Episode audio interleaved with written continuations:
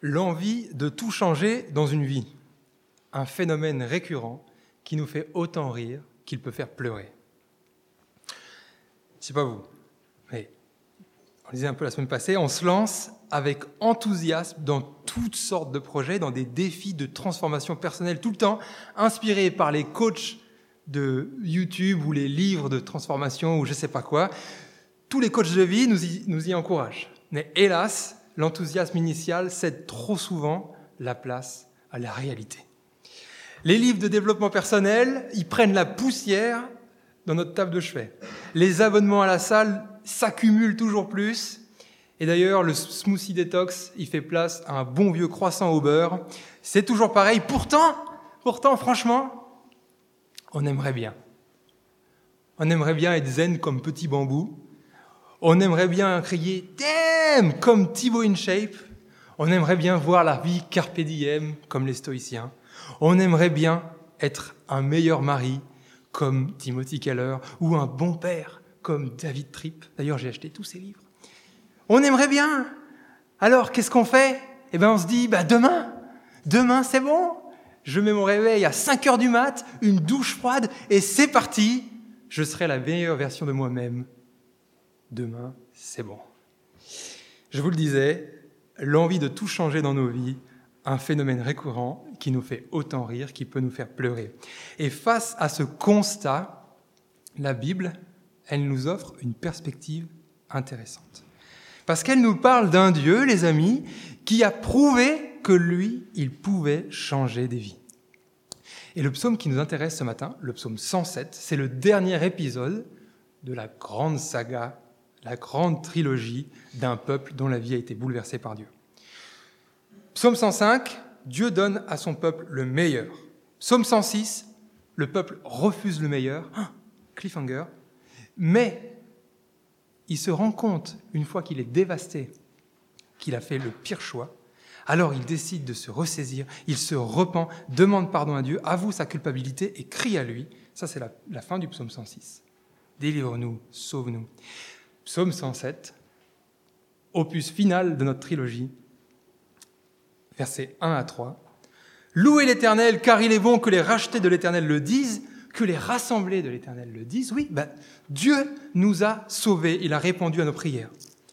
Mais si le psalmiste loue Dieu, c'est pour, en fait, finalement, mieux s'adresser au lecteur. Et regardez le verset 43, il nous dit quoi? Que celui qui est sage observe cela, qu'il soit attentif aux bontés de l'Éternel. Et oui, c'est vrai. Parce que si Dieu a déjà changé la vie d'un peuple, mais qu'est-ce qui prouve qu'il ne peut pas le faire une deuxième fois, puis une troisième fois, puis une quatrième fois, puis autant de fois qu'il le voudra? C'est pour ça qu'aujourd'hui, on doit être très attentif à celui qui peut tout changer. Et pour nous convaincre que Dieu peut tout changer, le psalmiste va nous raconter que Dieu, d'abord, dans la première partie, c'est un Dieu qui sauve, mais plus en fait, c'est un Dieu qui transforme de façon durable. Et pour faire ça, le psalmiste, en fait, il nous plonge dans l'expérience vécue du peuple, dans ce qu'il a ressenti, dans, son histoire profonde. Et il mélange, en fait, l'histoire et la romance pour qu'on on comprenne, en fait, ce que ça veut dire. Et franchement, ça change tout. Verset 4. Ils erraient dans le désert, en chemin, dans les lieux arides, le peuple, sans trouver de ville où ils puissent habiter. Ils souffraient de la faim et de la soif et leur âme était abattue. Situation initiale du peuple, perdu, affamé, assoiffé, épuisé, dans une détresse totale. Mais ils crient à Dieu et verset 7, il les a conduits par un chemin bien droit pour qu'ils arrivent dans une ville où ils puissent habiter. Verset 9, il les a désaltérés il a désaltéré les assoiffés, il a comblé de bien les affamés. Être sauvé, pour le psalmiste, c'est comme quand tu passes de perdu, sans espoir, à retrouver, rassasier, combler de bien. C'est déjà bien, mais c'est pas suffisant pour décrire vraiment ce qui se passe quand Dieu sauve. Ça continue, verset 10. Ceux qui habitaient dans les ténèbres et l'ombre de la mort étaient prisonniers de la misère et des chaînes. Vous voyez l'expérience qui vit? Le peuple était perdu dans un monde trop grand, à la merci d'un soleil trop brûlant. Et en même temps, ce peuple, il était prisonnier dans une cellule trop petite, exiguë, où en fait, ce qu'il avait en face de lui, c'était les ténèbres.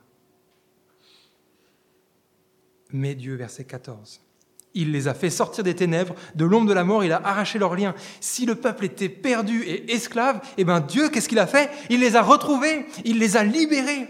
C'est fort, mais ça suffit pas pour décrire ce que vraiment il se passe quand Dieu sauve. Ça continue. Verset 17.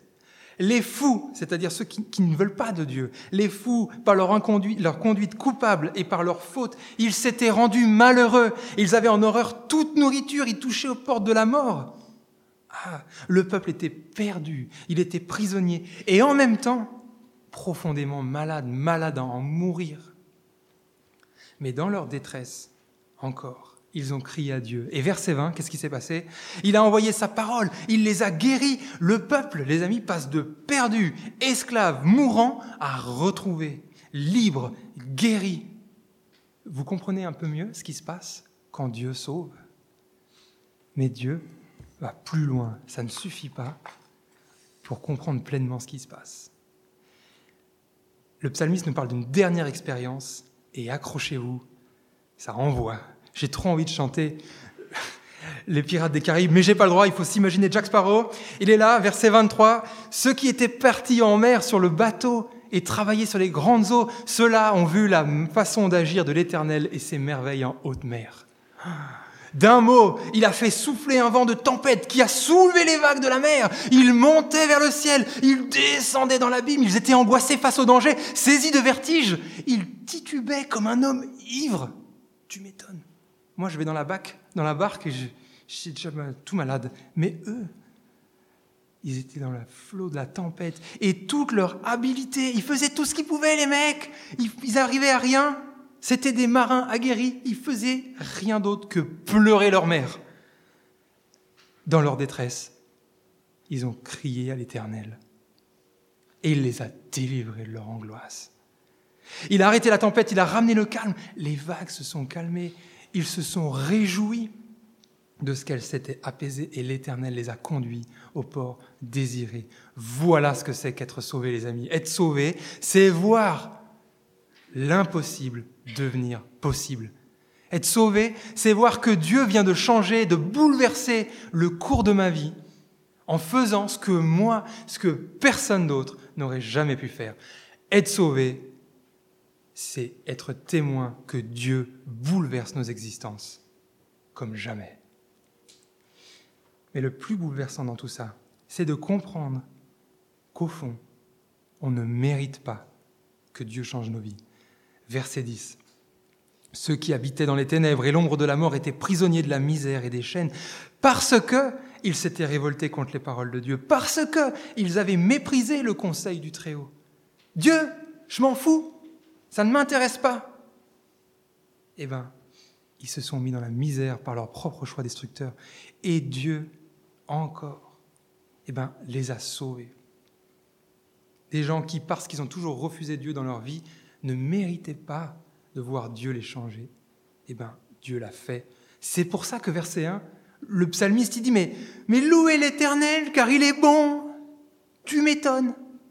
Tu m'étonnes le peuple qui, par sa propre faute, par ses propres choix, par sa propre rébellion, il s'est retrouvé errant, prisonnier, mourant dans la tempête, eh bien Dieu, à cause et seulement à cause de son amour, a bien voulu les retrouver. Il a bien voulu les libérer.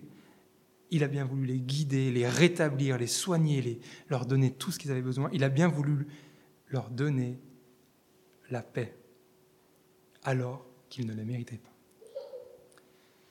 une dernière remarque pour voir ce que ça fait quand Dieu sauve, ô combien ça change nos vies.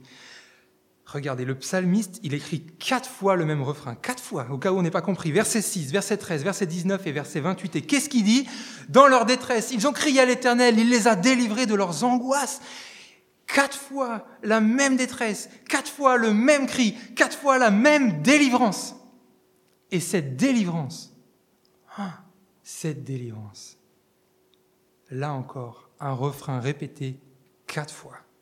Verset 8, verset 15, verset 21 et verset 31.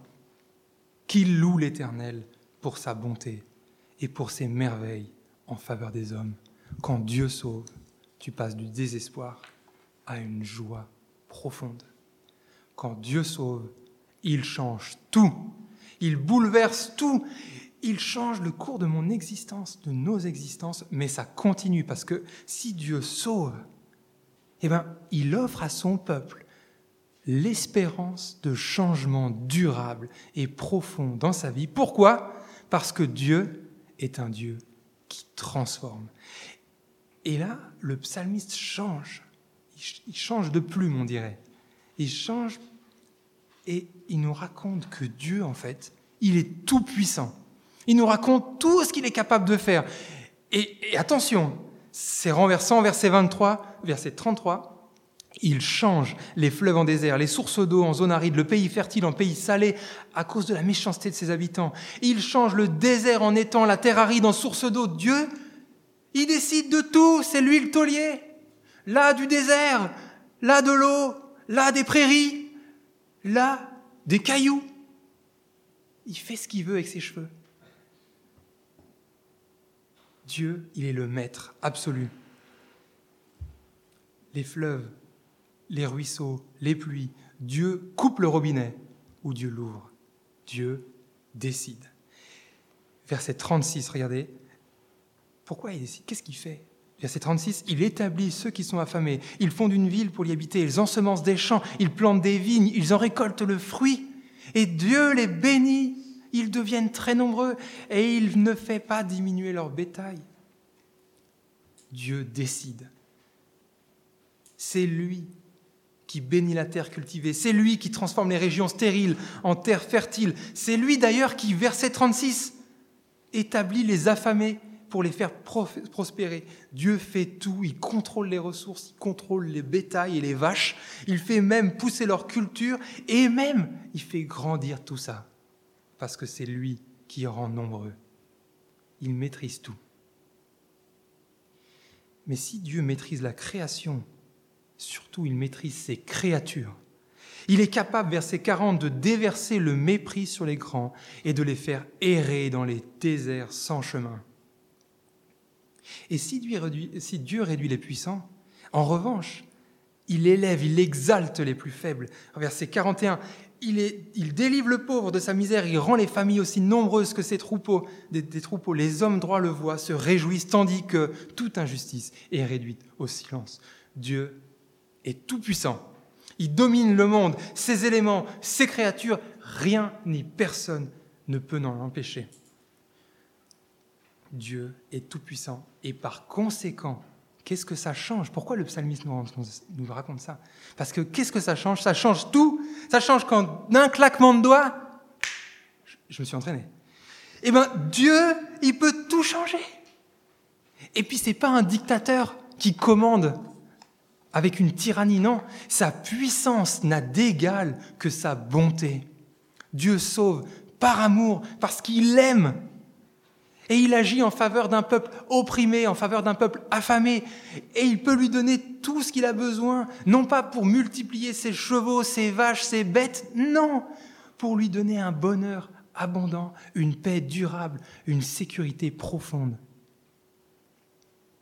C'est pour ça que verset 43, le psalmiste nous dit que celui qui est sage observe cela et qu'il soit attentif aux bontés de l'Éternel. Il veut nous rendre attentifs. Soyons attentifs à celui qui, par sa puissance, garantit de considérables transformations dans nos vies, dès aujourd'hui et pour toujours. Voilà, notre chant est terminé. Plus de musique, il y a même les cloches. Plus de musique, mais dans nos cœurs résonnent maintenant ces quelques mots. Dieu est celui qui peut tout changer. Dieu sauve, il intervient, il change le cours de l'existence d'un peuple coupable qu'il fait passer du désespoir à la joie. Dieu transforme sa puissance inégalée, opère et garantit que de grands changements sont encore possibles pour celui qui croit. Alors, pourquoi est-ce que le psalmiste tient tant à nous y rendre attentifs? Mais c'est évident.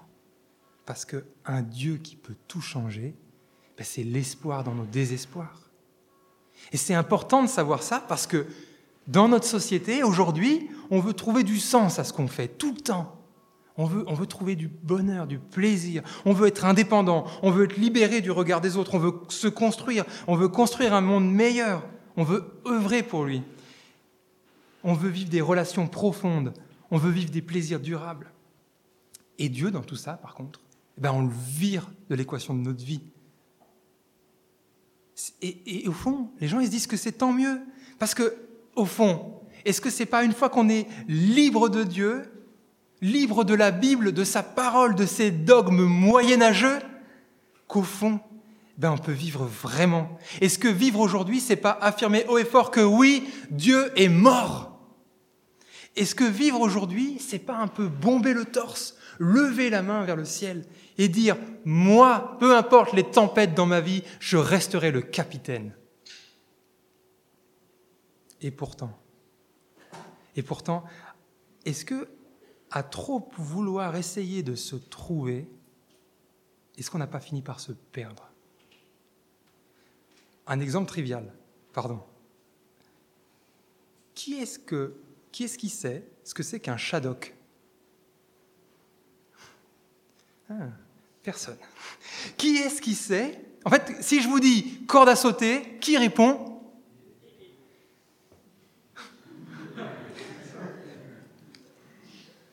Qui est-ce qui, quand je dis quoi, va dire Quoi couper On est ballotté, les gars, on n'est pas du tout à la page, on est nul. Alors on essaye, on essaye, on devient vieux, on essaye, ouais, ouais, moi je sais, moi je sais, on veut pas devenir has D'ailleurs, qui dit encore has Personne c'est n'importe quoi pour attendre des standards inatteignables, pour éviter l'exclusion inévitable, pour se faire connaître des gens qui ne nous connaissent pas.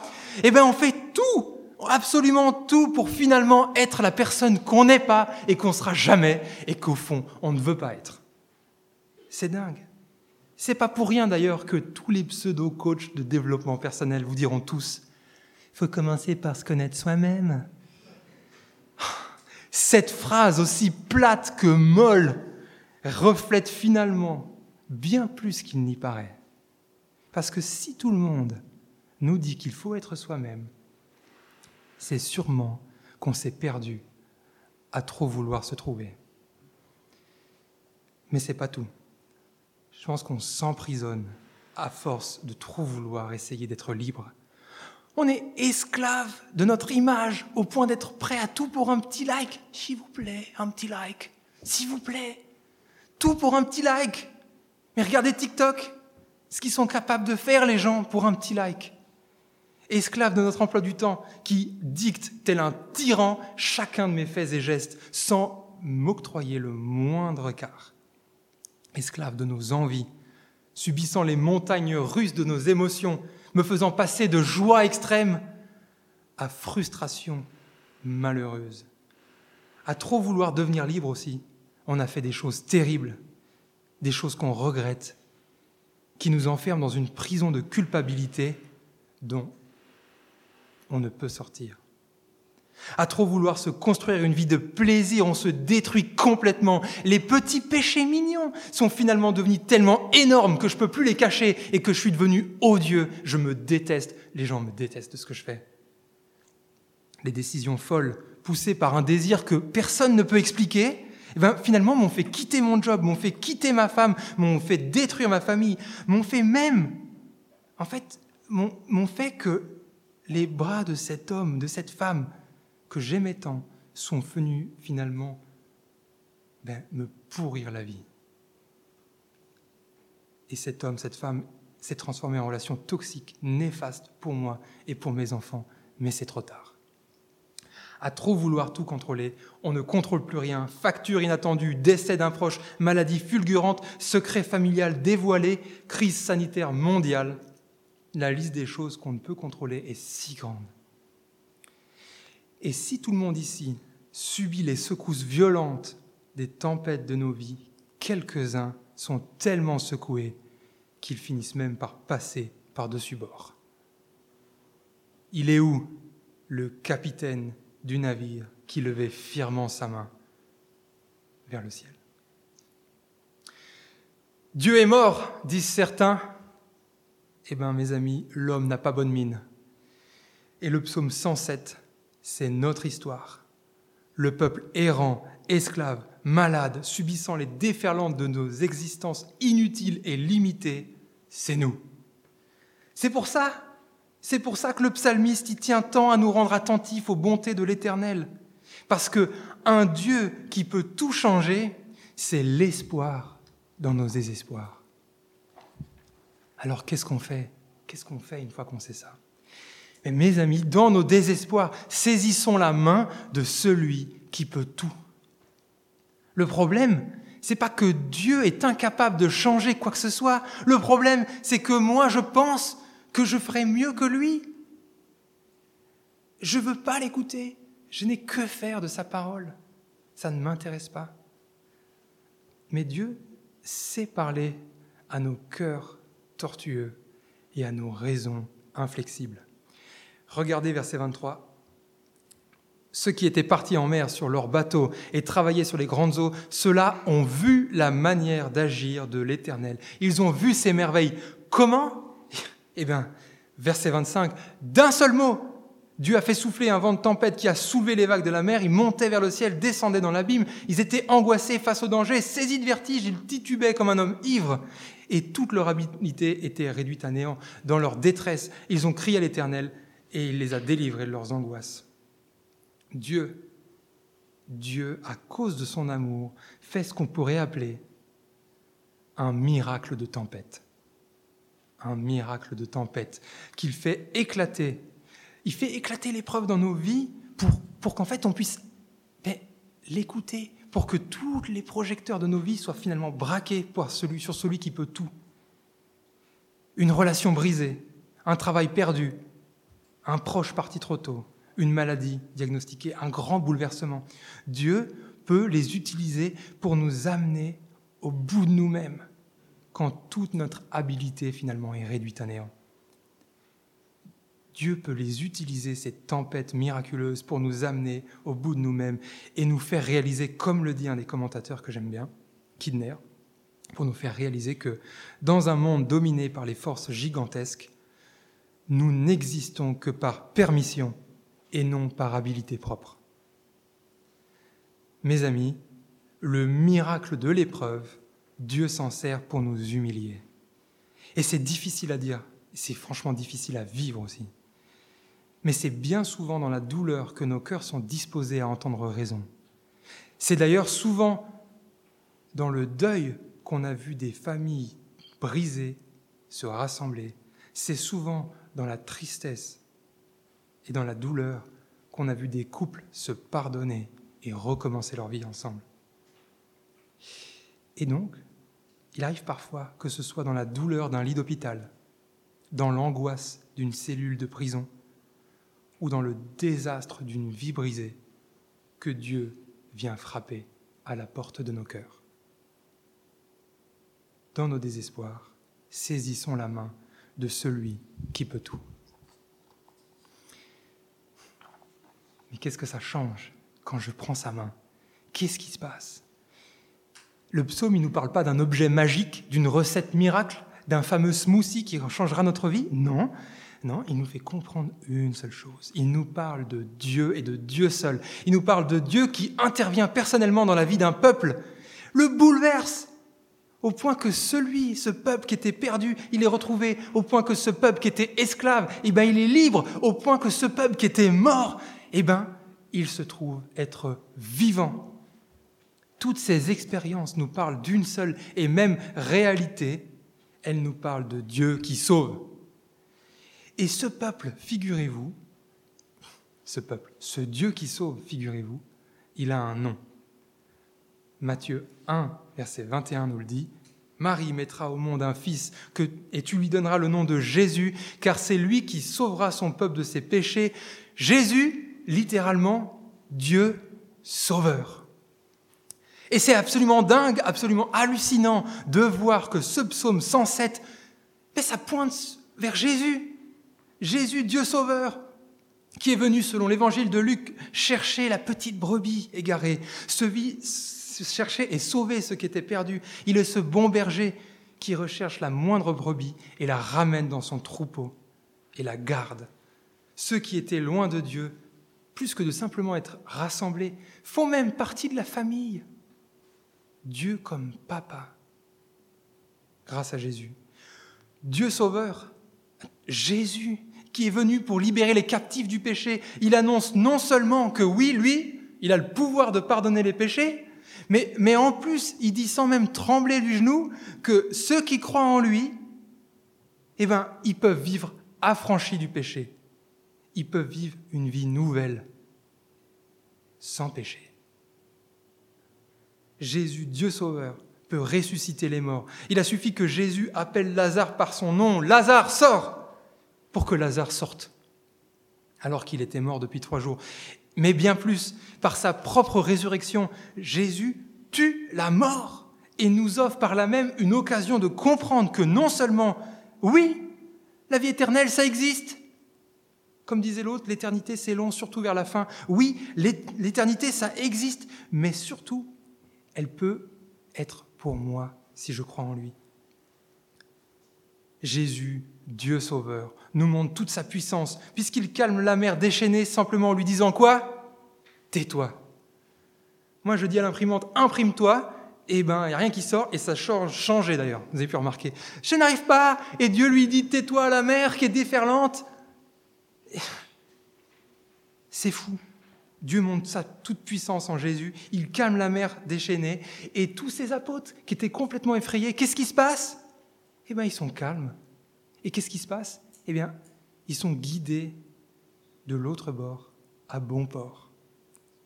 Jésus incarne le psaume 107. C'est ce Dieu sauveur qui retrouve les égarés, qui libère les esclaves du péché, qui donne la vie aux morts, qui donne la paix et le repos. Venez à moi, vous tous qui êtes fatigués, et je vous donnerai du repos. Notre source de joie, elle ne dépend absolument pas des circonstances extérieures, elle repose uniquement et simplement sur notre foi en Jésus, sur notre confiance en lui, en tant que lui, Jésus, il est le seul qui peut tout changer. Être chrétien, ça ne signifie, pas, comme l'a rappelé Noémie, que tout va bien dans ma vie. Au contraire, en fait c'est être chrétien, c'est reconnaître que non, tout ne va pas bien. Et c'est reconnaître que c'est Dieu qui peut changer tout. C'est reconnaître qu'une fois qu'on a rencontré Jésus et compris qu'auprès de lui nous trouvons la liberté, la plénitude, le repos éternel, ben, notre vie prend un sens vraiment différent. Même au milieu des difficultés du mariage, même au milieu des difficultés du célibat, d'un travail trop dur ou qui n'a pas de sens, même au milieu de la maladie, de l'incertitude des lendemains, de la lutte effrénée contre le péché, nous pouvons dire ⁇ Je suis heureux ⁇ Nous pouvons vivre dans la joie en sachant que Christ et lui seul nous suffit. Il nous a donné la joie d'être retrouvés par notre Père céleste, l'espérance d'une vie éternelle, la joie d'être sauvés de la dérive de nos vies, puisqu'il nous guide vers ce qu'il y a de meilleur vers une vie nouvelle qui en fait est une vie à lui ressembler. Ressembler à celui qui a dit, comme nous rappelle Jean, que, et je cite, Ma seule nourriture, c'est de faire la volonté de celui qui m'a envoyé et d'accomplir son œuvre. Ma seule nourriture, ce en quoi je prends plaisir, ce qui me fait grandir, ce qui me donne la vie, ce qui me fait du bien, c'est de faire la volonté de Dieu. Voilà ce que Dieu fait quand il change une vie. Voilà pourquoi on peut vivre cette joie de voir Dieu œuvrer dans sa vie. Et je termine sur une dernière remarque. Savoir que Dieu est celui qui peut tout faire, mais ça me garantit, ça me garantit d'être transformé dès aujourd'hui et jusque dans l'éternité. Rappelez-vous, verset 35, du psaume, il change le désert en étang à cause de sa seule puissance. La terre aride en source d'eau, il établit ceux qui sont affamés. Ils font une ville pour l'y habiter, ils ensemencent des champs, ils plantent des vignes, ils en récoltent les fruits, il les bénit, ils deviennent très nombreux, il ne fait pas diminuer leur bétail. Dieu nous propose quelque chose d'énorme aujourd'hui. Le peuple égaré, esclave, aux portes de la mort, dans l'angoisse la plus totale, se voit garantir l'accès à une cité merveilleuse dans laquelle Dieu comble de bien. Dit simplement, Dieu a le pouvoir de changer nos vies. De changer nos vies d'une manière qu'on ne peut pas imaginer, d'une manière profonde, durable, il a le pouvoir de nous faire vivre petit à petit ce que nous serons dans l'éternité. Comme dit la Bible, de gloire en gloire, il nous transforme. Rappelons-nous que ce que Dieu nous donne, ce sont des bénédictions célestes. Je cite Dominique Anger qui a bien résumé toutes les bénédictions d'Éphésiens. Il a dit cadeau, cadeau comme grâce à Christ, on a été choisi, adopté, délivré, éclairé, acquis, unis à Christ. Et unis par son esprit, nous sommes transformés à son image, faisant de celui qui croit, faisant de celui qui croit, je le répète, la lumière du monde, selon les mots de Jésus, le sel de la terre, selon les mots de Jésus, le reflet de la gloire, selon encore les mots de Jésus, le reflet de la gloire de Dieu. Excusez du peu. Jusqu'à quand? Jusqu'à notre arrivée dans cette grande cité cette cité céleste où Dieu, par sa seule présence, nous comblera enfin de joie. Et là, je vais terminer en lisant Apocalypse 21, 1 à 4, où Jean nous décrit ce qu'il voit. Il nous décrit alors ce que nous pouvons être petit à petit et ce que nous serons dans l'éternité future. Puis, Apocalypse 21 à 4, je vis un nouveau ciel et je vis une nouvelle terre, car le premier ciel et la première terre avaient disparu, et la mer, la mer, elle n'était plus. Et je vis descendre du ciel, d'auprès de Dieu, la ville sainte, la nouvelle Jérusalem, préparée comme une épouse qui s'était préparée pour son époux. Magnifique. Et j'entendis du trône une voix forte qui disait, Voici le tabernacle de Dieu avec les hommes. Dieu habitera avec eux et ils seront son peuple et Dieu lui-même sera avec eux. Et là, il essuiera toute larme de leurs yeux et la mort ne sera plus. Et il n'y aura plus de deuil, ni cri, ni douleur, car à Dieu soit la gloire, les choses premières auront disparu.